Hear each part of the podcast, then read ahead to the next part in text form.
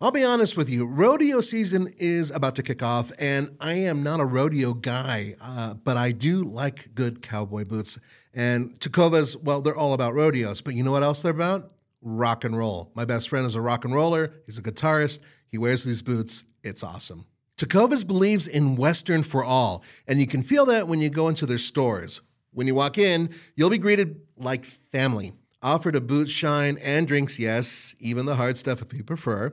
And you can get custom fitted for a new pair of boots. You can even get custom leather stamping or branding that'll make your boots truly one of a kind. Look up your closest store on Tecovas.com. If you can't make it into the store, Tecovas delivers the most premium quality and most comfortable Western goods right to your door. Visit Tecovas.com, that's Tecovas.com, and point your toes west. As a special opportunity for our listeners, Tecovas has said that they will throw in one of their best-selling trucker hats or ball caps for free into any minimum purchase of $100 on Tecovas.com. Just use the code TRUCKS at checkout. That's TRUCKS. It's about a $30 value, and they sell fast, so there are always new styles and looks. Again, for a limited time, just enter the code TRUCKS at checkout to add a free logo hat to your order as a one-time gift from Tecovas. Only at Tecovas.com. At Parker, our purpose is simple. We want to make the world a better place. By working more efficiently, by using more sustainable practices, by developing better technologies, we keep moving forward. With each new idea, innovation, and partnership, we're one step closer to fulfilling our purpose every single day. To find out more, visit parker.com/purpose. Parker, engineering your success.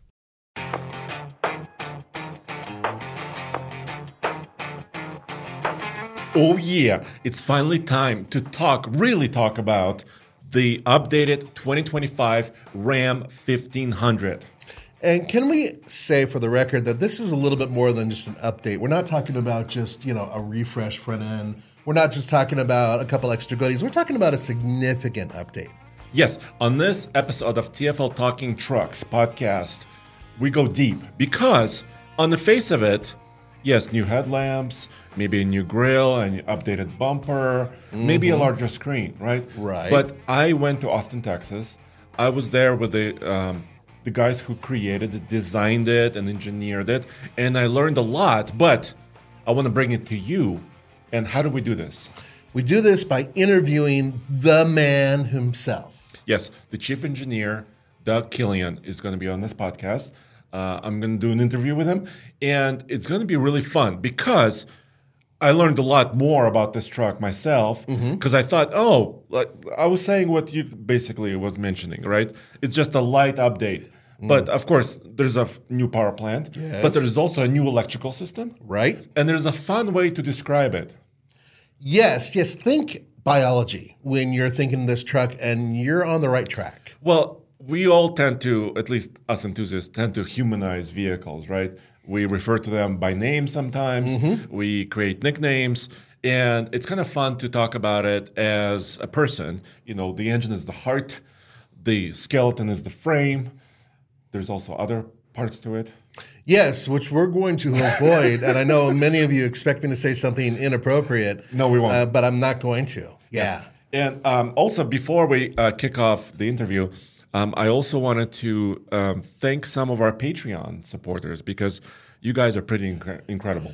You are indeed. Thank you very much for your support. So just recently, Hunter Bardue, Brian Aries supported us. And we have a couple of comments and questions from you guys. We really appreciate it. And we're also doing something else on Patreon. We're actually launching some of our video series there first. For example, we did it with our Mercedes GL series. That's right. And we have another series coming up. We do indeed. So I guess I can say that. Yeah, there's no reason why you can't. Ineos Grenadier. That's right. We just recently acquired an Ineos Grenadier, and we've been doing a whole bunch of trials with it. There's a series that's coming up with it. You're going to be seeing a lot of this vehicle.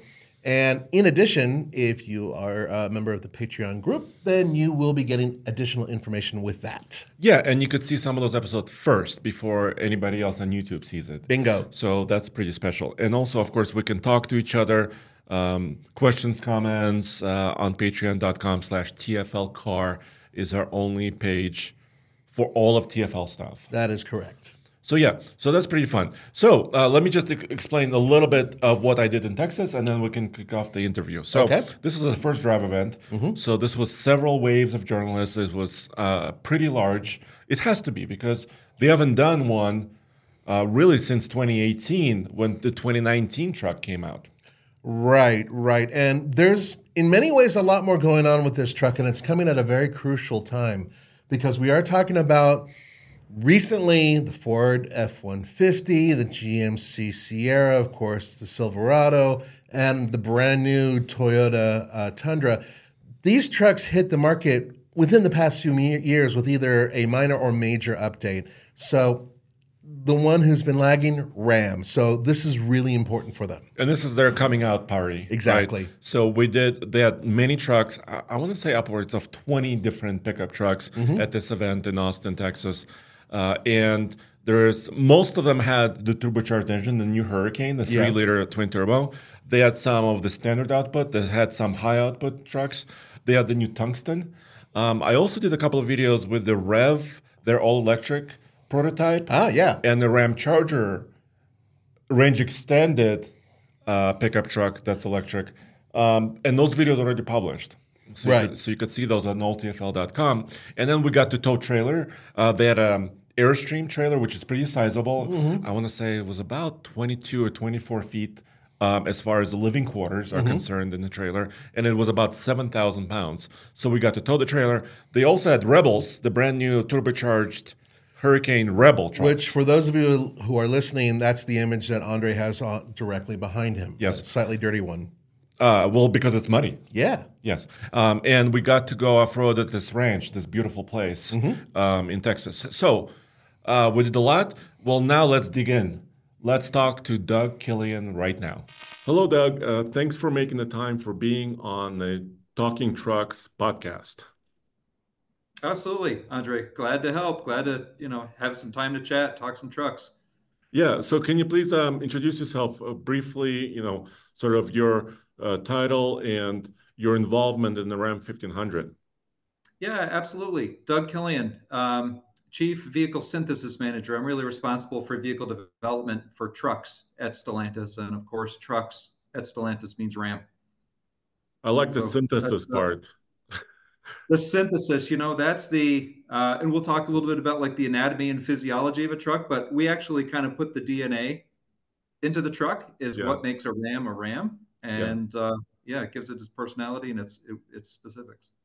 Well, I want to get to the core of this question, right? Because people they've seen it, maybe images and video clips of this new truck, and but some of them are questioning what has changed. Is it drastically different? Is it about the same? So I kind of want to go point by point, kind of component by component, if we can, and get to the bottom of it. So it's a 2025 RAM 1500. So you're basically launching your internal combustion lineup, right?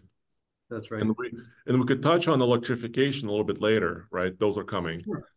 So let's start basically with the skeleton, the frame. Yeah, the bones of the truck, so to speak.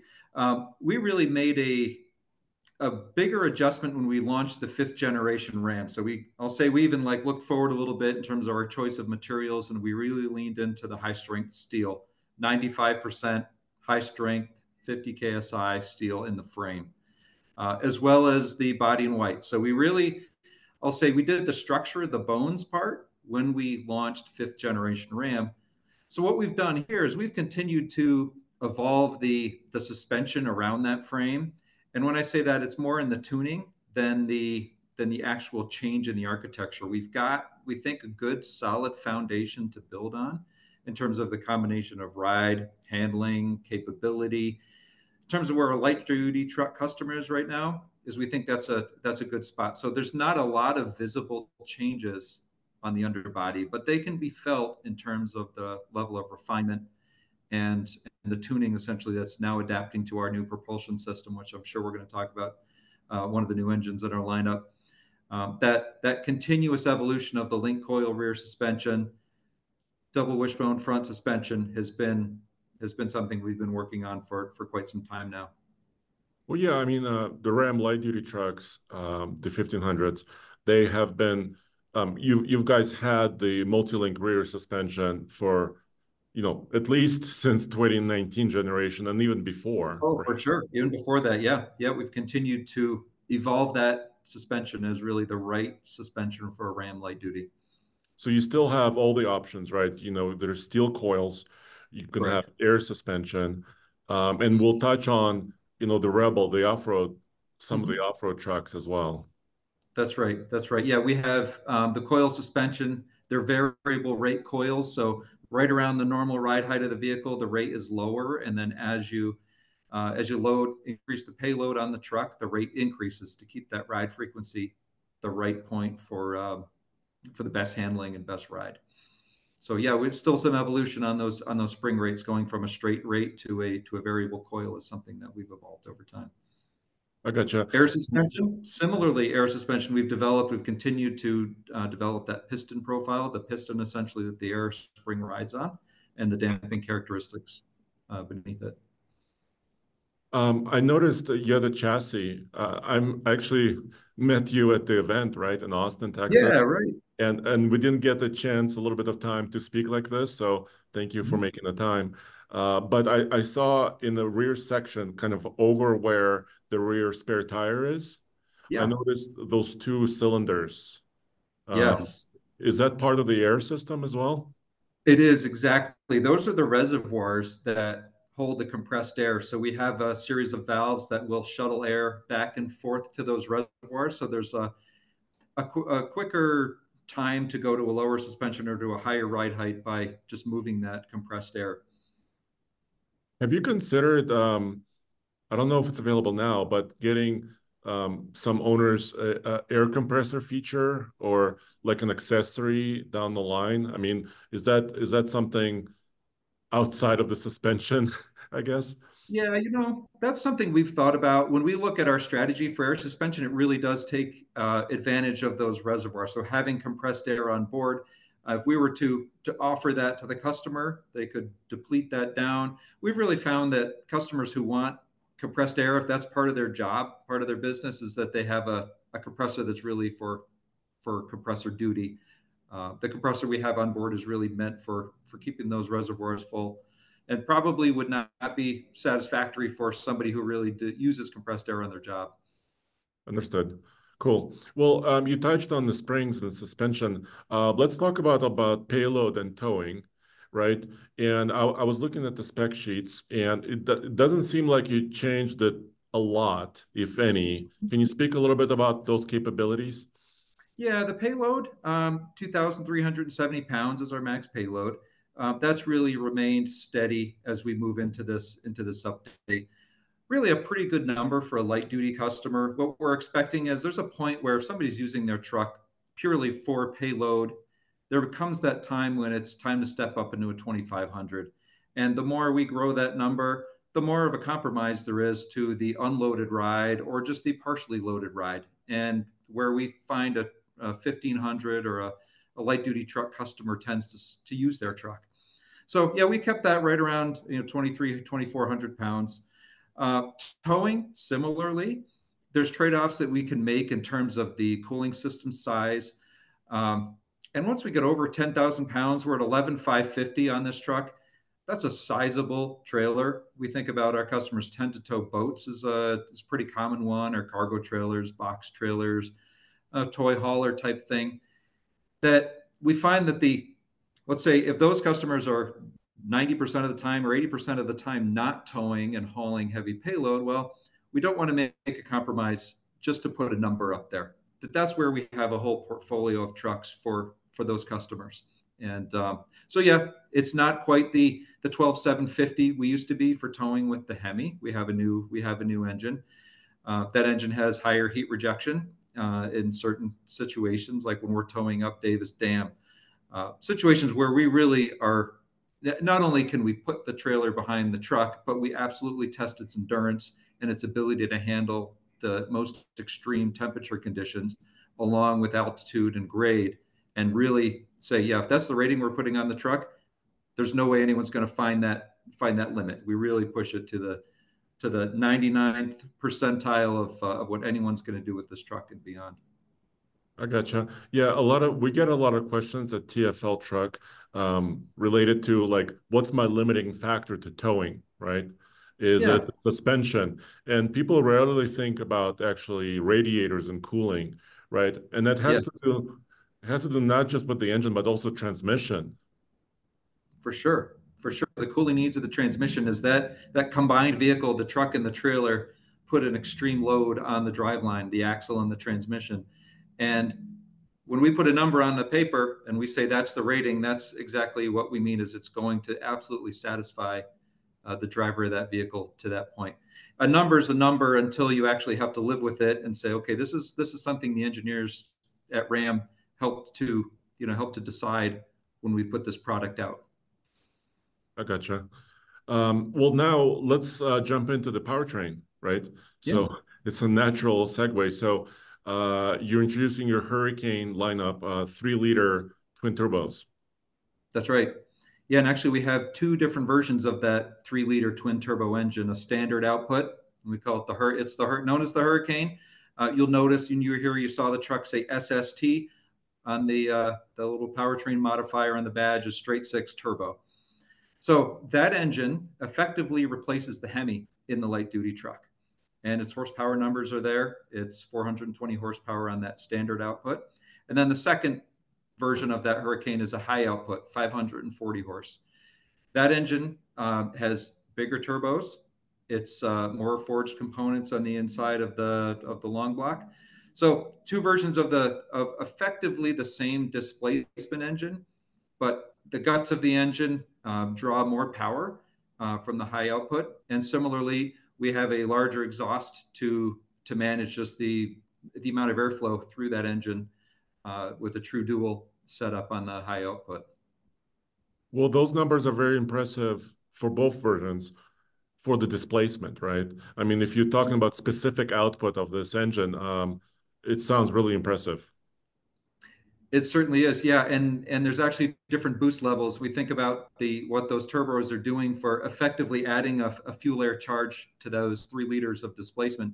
22 PSI on the standard output and 28 PSI on the high output, actually. So that really needs a stout block and instead of the crank train, essentially, if you will, the crankshaft, conrods, pistons, those really need to handle a severe amount of pressure, especially 22 or 28 PSI. And they're all engineered for that level of pressure and durability at those extreme levels. That's how we get the power out of it. Gotcha. Did you consider maybe hanging the V8 as an option somewhere? You know, because there are a lot of fans, of course, of that engine, of the 5.7 liter. Yeah. You know, the V8 has been just absolute core of pickups. And we still have V8 in our heavy duty. We still have V8 in the Ram 1500 Classic. But we're looking at, you know, really as we move forward with ICE pickup, there's a point where we really have to recognize the amount of CO2, fuel economy, and power, and to essentially change that game and make them all better really means that we're moving to a different engine, and we consider the volume of that. We really need to look at the emissions of this vehicle and say we're doing the right thing moving forward to keep ICE in the product, and a fully modern, clean. Not that the Hemi is not, but at the same time, we're all trying to move forward with our emission side. Did you state your EPA numbers yet, or is that coming? Not yet. No, those are still we're still getting our final confirmations from the agencies, and they will be available next month. Well, I gotta say just quickly my impression of the, I drove primarily the standard output engine. Okay. I had a limited amount of time, so I'm sure, you know, I can get some experience in both really soon. And sure. I gotta say the standard output Hurricane, 420 horsepower, even in the, I drove a Tradesman with that engine as an optional engine. And I gotta say the smoothness of that engine is noticeable. Just kind of sitting around at the traffic light, even idling, didn't notice the engine. And the power is very linear. I just felt like, you know, just kind of endless, just really good amount of power. So I was really pleased with that. On the flip side, it was so smooth and nice, and it's a little bit quiet. So I don't know how some people will react to it, because, you know, part of the truck traditionally is also the sound characteristic of it, I guess. Yeah, that is one thing that the Hemi, the Hemi exhaust note and the rumble that goes with the Hemi, those are absolute characteristic of a V8 that are, you know, can only be found in a V8. That architecture is just absolutely sounds awesome. And I've driven Hemi trucks for years. I've now moved into a Hurricane. And yeah, there's one thing that that people might miss is that exhaust note that's just inherent to a V8 and that we loved tuning for so long. But the 469 pound-feet of torque, you know, low end, also, you know, available pretty low in the RPM range. I mean, those numbers are hard to argue against, even in the standard engine. So absolutely. I guess what I haven't done is, and some people are wondering about this, is I want to use, obviously, all the new powertrains on our iGauntlet test, which is a mountain towing test. And one question I already received from an owner of this powertrain in a different vehicle, which was a Grand Wagoneer. They had some questions about the grade shifting performance or the downhill performance of the new powertrain. Can you speak a little bit about the downhill performance of this? You know, essentially, as you go downhill and you're choosing a lower gear, this engine will, of course, provide a level of engine braking to, you know, to help out with the descent. It's something that we're able to tune as we tune the valve timing and the fuel mixture on the closed throttle position. The more efficient the engine is, there's a bit of a limitation, and actually the lower displacement as well is something that there's opportunities with larger displacement. So essentially, with our light duty truck, we have made a bit of a trade-off there. So a lower gear is going to need to be found, but also capable of higher RPMs as you're going downhill. So, you know, maybe at a certain point earlier, there was a time where you don't want to shift to a lower gear because it's approaching a red line. We certainly have a more potential on a high end. And you also, to that point, there's, you know, there's, again, it comes to that, what is the light duty truck customer looking for running the Ike, and using that downhill, that we think there's certainly sufficient engine braking to not strain the foundation brake system beneath that to any degree. I gotcha. And also there's, I mean, toehold mode is still there, and you can tune that appropriately, right? That's right. Yeah, so toehold mode will be certainly finding those lower gears, and if you've driven the truck, you recognize we have our ERS, our electric range select, right on the steering wheel, because sometimes there's just that extra bump, that extra gear that the driver wants that helps get that extra bit of engine braking. And the transmission is still 8 speeds, all 8 speeds, right? That's right. They're all the ZF-based 8-speed. And no matter which engine you get the 8-speed transmission. And then the 3.6 Pentastar V6 is still there. And correct. E-Torque. Combined with E-Torque. That's right. Yeah, we launched E-Torque with the 5th gen on the 3.6 Pentastar and the Hemi as well. It lives on with the Pentastar, and that's really that's an efficiency type of enabler, good for fuel economy, recovering some of the braking energy as you tip into the brake pedal, charges back that 48-volt battery, which in turn will be an assist, so to speak, to the crankshaft when you take off, and you know, give some of that energy back. That it's not defying physics; it's just making the best use of the energy that we have and not converting that braking energy purely into heat. Can we take this opportunity? I wanted to talk a little bit about the inverter system and the power export. Yeah. Can you kind of describe that and how it works both with the Hurricane and also the Pentastar?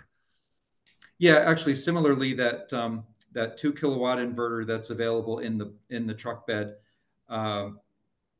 Really, the engine choice will not limit the peak power at all times. We do have more of an opportunity on the 3.6 liter in terms of having that 48 volt system, which is based on the E-Torque, is really the foundation of E-Torque, to help the inverter on board.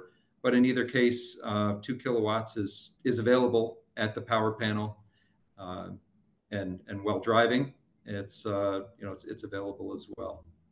Yeah, I love that feature. I mean, it's becoming more and more prevalent because I mean, traditionally, you know, 400-watt systems were kind of, you know, the standard.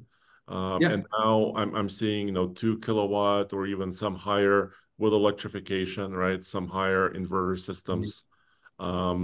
And I find that very useful. So that's really good that you're including that. Yeah, it's a good feature for, you know, for the truck user to have that amount of power on board, and, you know, going beyond just charging, you know, say charging batteries for another system. You can actually run, you know, once you get over a kilowatt, running a chop saw or something like that. Yeah, that's pretty cool. All right, so let's talk about the nervous system of this truck. Yeah, okay, so we've talked about the bones a little bit, right? And the heart. But yeah, the nervous system, so the electrical system of the truck. Atlantis High electrical architecture is what we call it at Stellantis. And essentially that's an evolution of what we had is called PowerNet.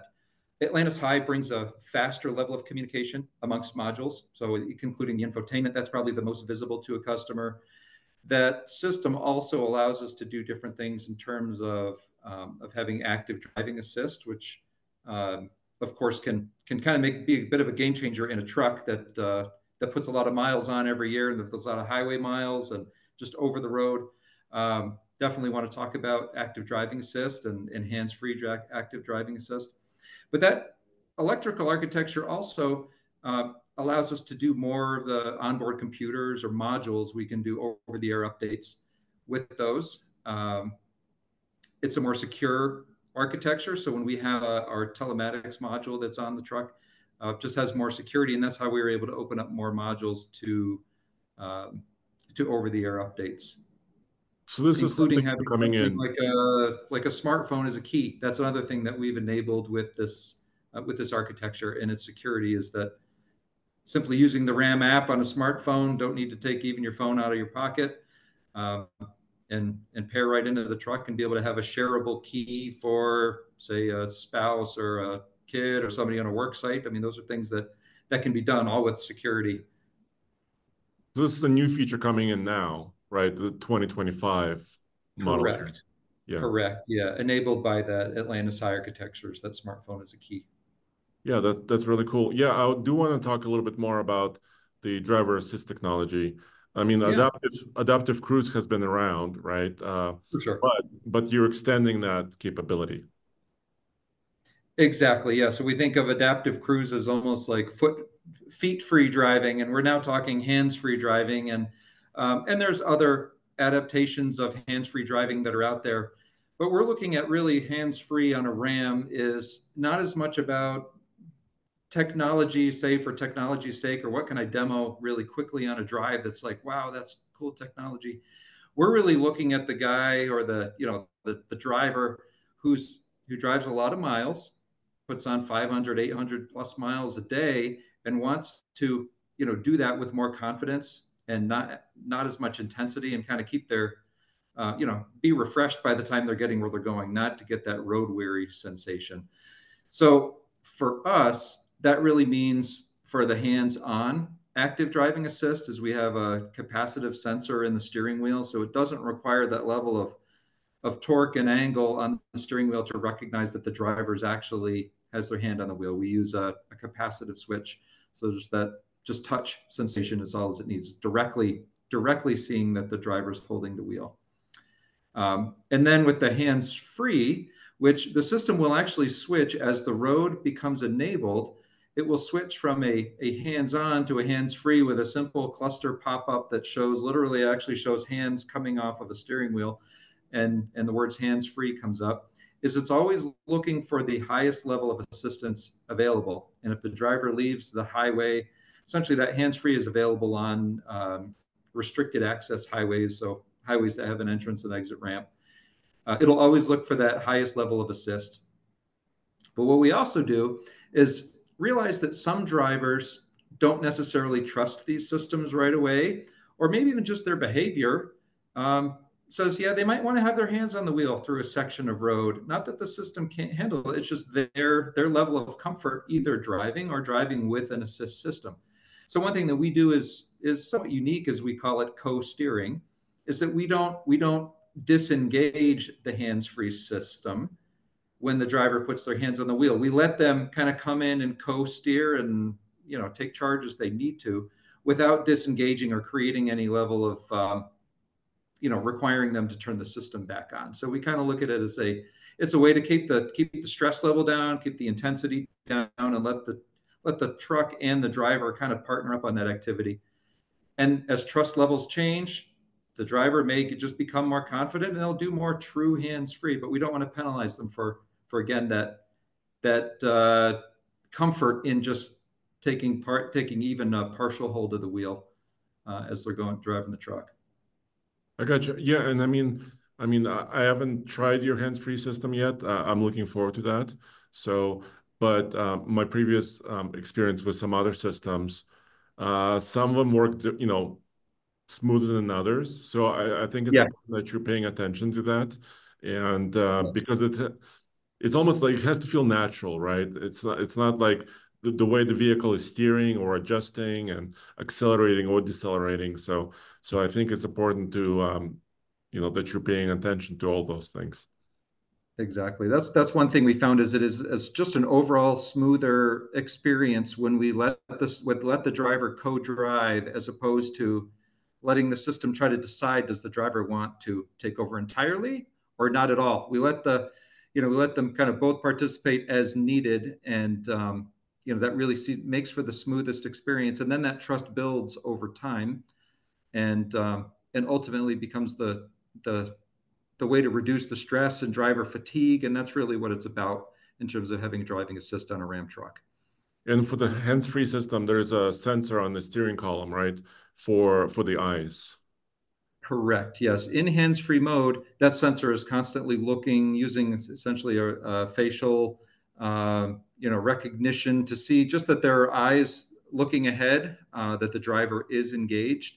And not just from certainly it's something that it's a safer situation if the driver is paying attention to the road, because there's always the unknowns that are out there. But if the driver becomes drowsy, or if, you know, if there's other situations, that sensor essentially is able to nudge the driver. We have a vibration haptic feedback in the seat that will essentially give a nudge if the driver's looking away for too long or becomes distracted. It's a nudge and it's all within the driver's side of the vehicle. There's not a chime or anything that creates drama for anyone else in the truck. It's really meant for the driver to you know, to engage and stay alert without being annoying. And we really spent some time on that. At what level is being too much of a, you know, is trying to control the situation too much, and how much is it just a little nudge that a driver would need from time to time? I gotcha. And are you enabling, does this work with towing as well? Or how does that interact with the system?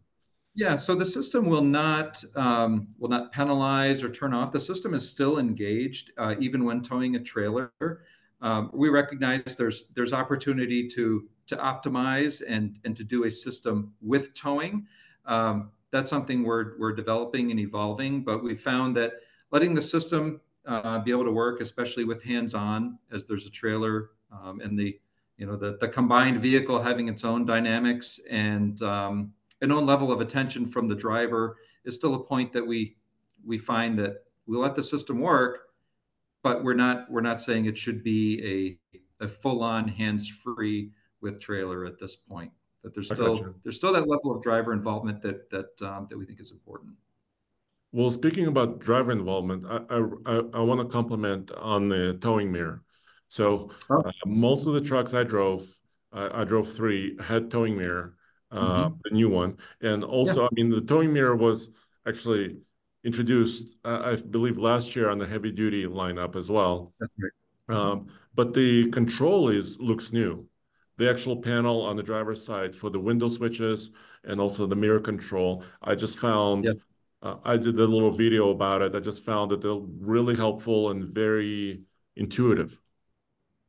Oh, thanks for that feedback. I mean, that's something you can recognize with the amount of controls that we have in terms of the spotter mirror and the large mirror, being able to control them independently and intuitively as you tow a lot. And you don't want to spend time looking down at a control. You can learn it very quickly. We spent time making sure that it was intuitive, because we recognize when you're towing a trailer, it's about the situation that's in front of you and behind you. And sometimes you need to adjust those spotters. You need to see down to the trailer tires just a little bit differently.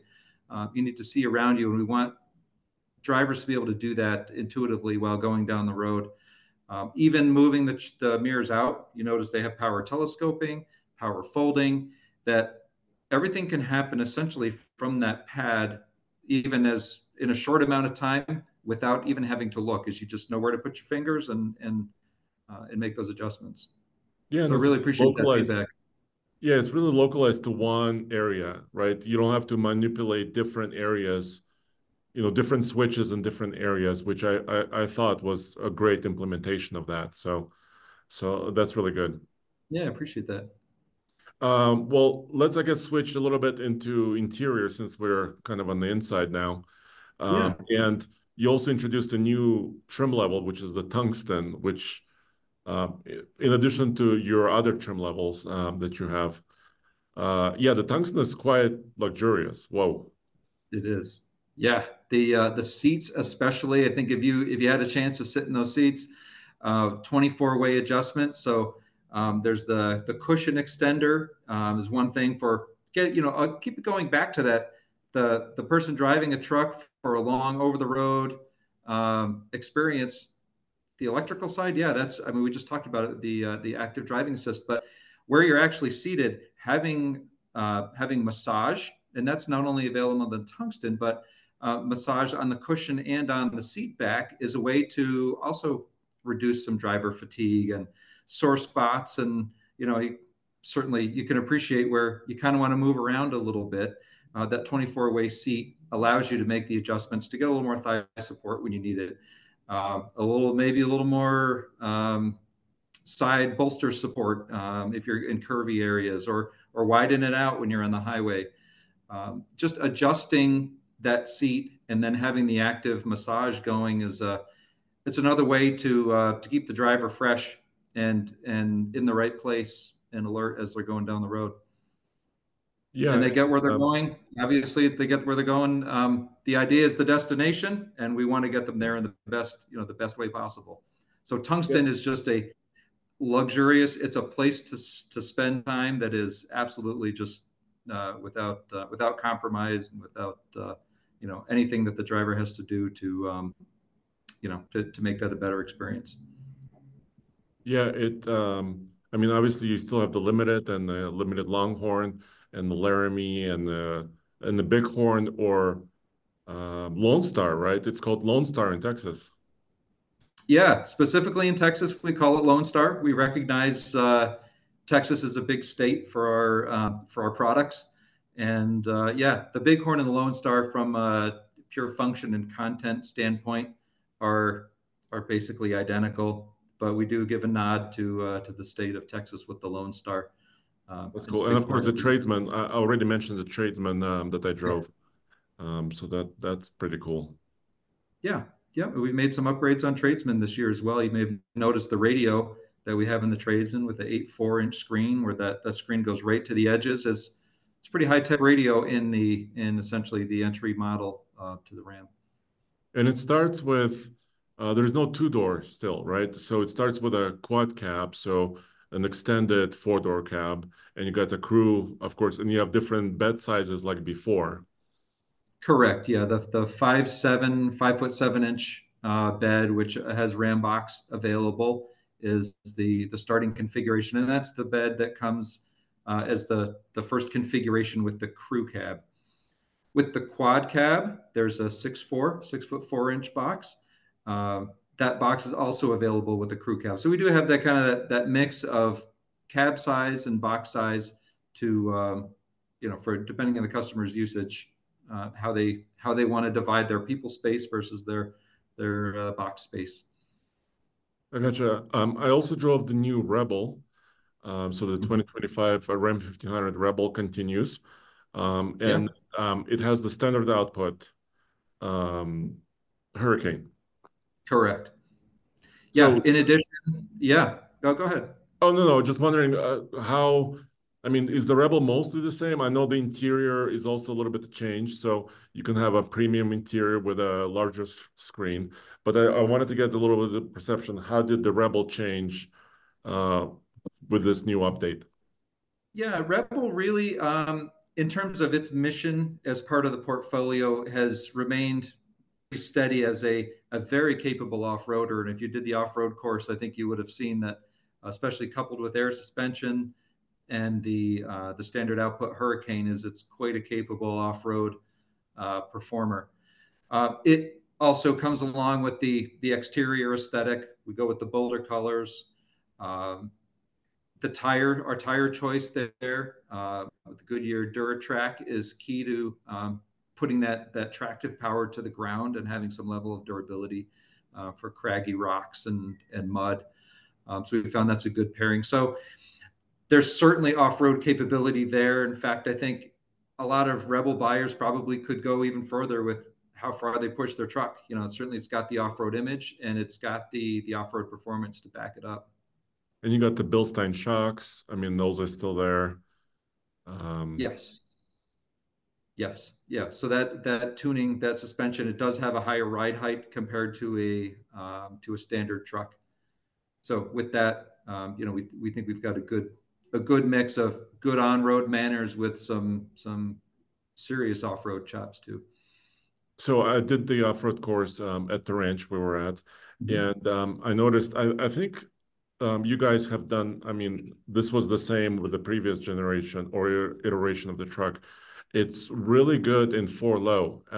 And by that, I mean smoothness, right? So what happens sometimes when you're selecting four low, you're gearing down the transfer case, and then there could be a little bit of jerky motion, right? Where maybe in the first gear, year two, you know, there's a little bit too much torque.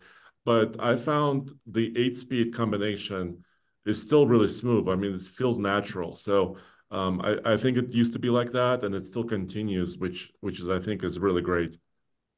Yeah, it's a good pairing with the standard output Hurricane and the crawl ratio to, you know, to have that smoothness. That's an important part of driving through rough terrain, is you want to be predictable and smooth. And certainly as the calibration of the propulsion system was developed, that was a key point, is keeping it smooth as you transition onto the throttle and off, and using features like select speed control. If you had the chance to do the hill descent, you could really appreciate the amount of engine braking and then actual foundation braking that's occurring to maintain a steady descent through that rocky path that we had on our off-road course. Yeah, I did. One thing was a little strange. This is just my first impression, was that on the select speed, it's the kind of controlling the speed of descent, right? Correct. And there are, as far as I remember, there are 8 different levels of the speed. But I think the mode, the left, I remember it's on the left of the steering wheel, and you control it, I believe, with the transmission up and down. With the ERS. Yeah, it's actually on the right side. So we have our drive modes are selectable on the left, and on the right side is the electric range select for the transmission. So essentially that switch bank becomes the speed control. And it's not just hill descent control, but also if you're just going over a rocky path, as you set that one speed. So as the terrain goes up or down, it's not just controlling a descent, but also an ascent as you go uphill. So yeah, we thought that that thumb switch being right there on the steering wheel, where it's just an intuitive spot for us to either bump up or bump down, much like you would do if you're driving or towing, and you want just a little bit of engine braking. We want that shifter to be very easy to use, or the range to be very easy to use. I just found that I had thought I was switching my transmission, at first, and then I got I understood it. After using it for a few seconds. And then, so my initial thing was like, oh, am I shifting gears? And no, I'm not. So that was a little bit of learning on my part. Okay, no, understood. That's good feedback. And we, we of course debated that around of like, what's the right thing to keep your eyes on the trail and have something that's intuitive. If you push it up, you're going to go a little faster. If you pull it down, it just seems intuitive. If you figured it out within a couple seconds, that's probably mission accomplished for us. Sounds good. So you mentioned a little bit, so the Ram 15 Classic is still available, right? It is. And it's which configuration? So is that also the two-door cab? So some of the configurations or trim levels that already have been available are still continuing? Yes. We're continuing, kind of call it the more entry-level price classes. We're continuing through there with the Ram 1500 Classic, what we know internally as the DS. Mm-hmm. That truck still performs well, has its place in the Ram portfolio, and represents kind of the entry to the light-duty segment. There's also the Warlock, which we have had in that trim line in the past, which it's been a good mix of being able to take the solid classic truck and then be able to step into the fifth generation, the DT, to find different features that customers might be looking for in the portfolio. Yeah, we actually owned a TFL truck. We had the DS two-door. We call them stubby, so two-door. Oh, did you? And it was a 4x4 with a V6 Pentastar, and it was a really honest truck. I mean, it still continues to be, really useful. And there's still a quad cab available there. And but I didn't answer your question, but yes, that's where you get the regular cab is on the DS Classic right now. Gotcha.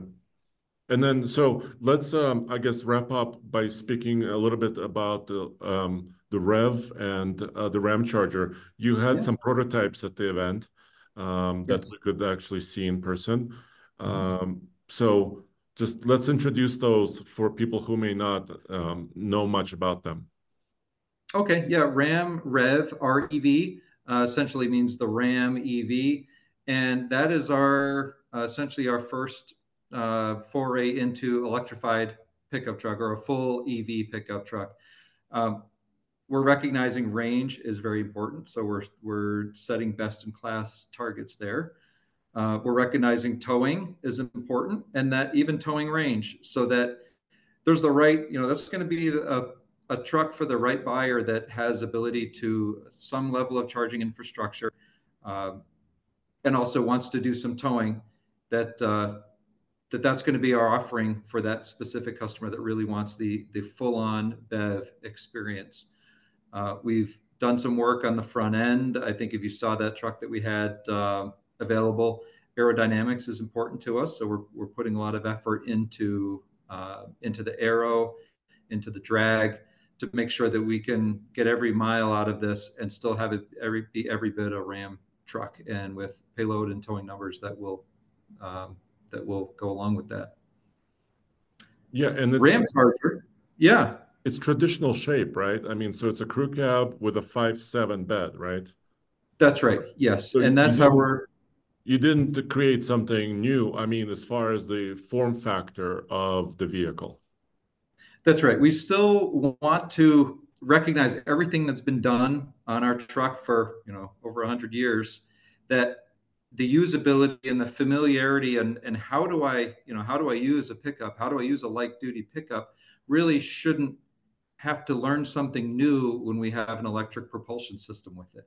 We still think that somebody's using their truck as a tool, that it's built to serve them, and they shouldn't have to adapt to or adapt in a great way to something just because it's electrified. So we're trying to keep those familiar things as much familiar as possible, and make our adjustments in a little bit of the styling and about in the way the air flows over, around, and under the truck to make it the most efficient, but without compromise to the usability of a truck. Similarly, we have a very large front trunk on that truck, realizing there's a place for the, call it the clean side storage, and then use the bed as the dirty side storage. We've got 15 cubic feet of storage underneath that frunk. It's a power frunk. And thinking that that'll find some new customers who maybe storage could be one of those things that's holding them back from a pickup truck. Essentially, it's kind of looking like SUV levels of clean, dry storage under the frunk, and still not giving up anything in the pickup bed. Yeah, 15 cubic feet, that's a lot of space. Sure is. I like to compare it to... if people remember large sedans, there's not many, okay. But that's basically a big trunk, like a big Charger, like a Dodge Charger. So that's a lot of space. Right. We have power outlets in there as well. So there will be a power panel to be able to run things out of the front of the truck and similarly out of the inverter in the back, like we see on our mid-cycle upgrade here. And you have two different batteries and two ranges, right, planned? For the REV. Correct. Yes, we'll be launching with the RAM REV, and then coming later with a larger battery, and with that more range. I gotcha. And then there is the RAM Charger, which is similar but not the same. Yeah. Similar in that it has a range extending generator on board. So with that, it's important to note that the electric propulsion system is very, very similar to the RAM REV. So it's electric drive modules, which are propelling the truck. Even if you just put your foot to the floor, the generator doesn't need to kick on. You still get all of that really quiet, seamless electric power, the EV driving experience in the RAM Charger as well. But what's unique is that as the battery becomes depleted and there's a need for more range, that's when the generator will kick on. And that engine generator, it's the engine behind that is actually our Pentastar. And we recognize that engine has a lot of durability. It's quiet, it's smooth, and it does its job in the background to power that generator as that driver needs it. As they need more range, it's there. But fundamentally, there's no mechanical connection between the crankshaft and the wheels, so to speak. It's purely an electric drive all the time. Yeah, but I believe one of your claims is for the RAM Chargers up to 690 miles of driving range total, combined with all the energy on board. That's pretty huge. I mean, that's like diesel level, you know, heavy duty diesel level of range. Yeah. And that is, if you were to just fill both sources of energy, so to speak, go with a full charge and go with a full tank of gas, there will be 690 miles on the combined cycle to go. We're expecting that this truck is something that people will want to plug in, that if they have access to the electrical energy, would plug it in. I mean, that's really we're really meaning it for the EV truck buyer. But it brings on a new level of electrical power that can be taken off board, 7.2 kilowatts. So we take our, that basic inverter we were talking about before with the ICE. Now that we have all this electric power plant on board, we can really crank up the amount of exportable power, if you will. So we really want to find that customer that's looking for the EV experience and the EV power that they can take along with them. And if they're plugging it in, taking advantage of the economics of the electrical, say charging at home, but without the limitation of the EV infrastructure that may be around them. I gotcha. And so the REV is coming first, you said, and then the RAM Charger is next year, right? Or... Correct. Yes, REV this year, RAM next year. I gotcha. And have you talked about pricing yet on those models? I'm sorry, you know, our connection just blanked for a second. Can you repeat the question? Sorry. And what about pricing on the REV and the RAM Charger? Have you announced that yet? Have not. No, have not. That'll be closer to launch. Great. Well, Doug, I think we hit most of the points, right, on this new truck. I think so. Yeah. Glad you had a chance to experience it, to drive it, and you know, have some seat time while you were out here in Texas.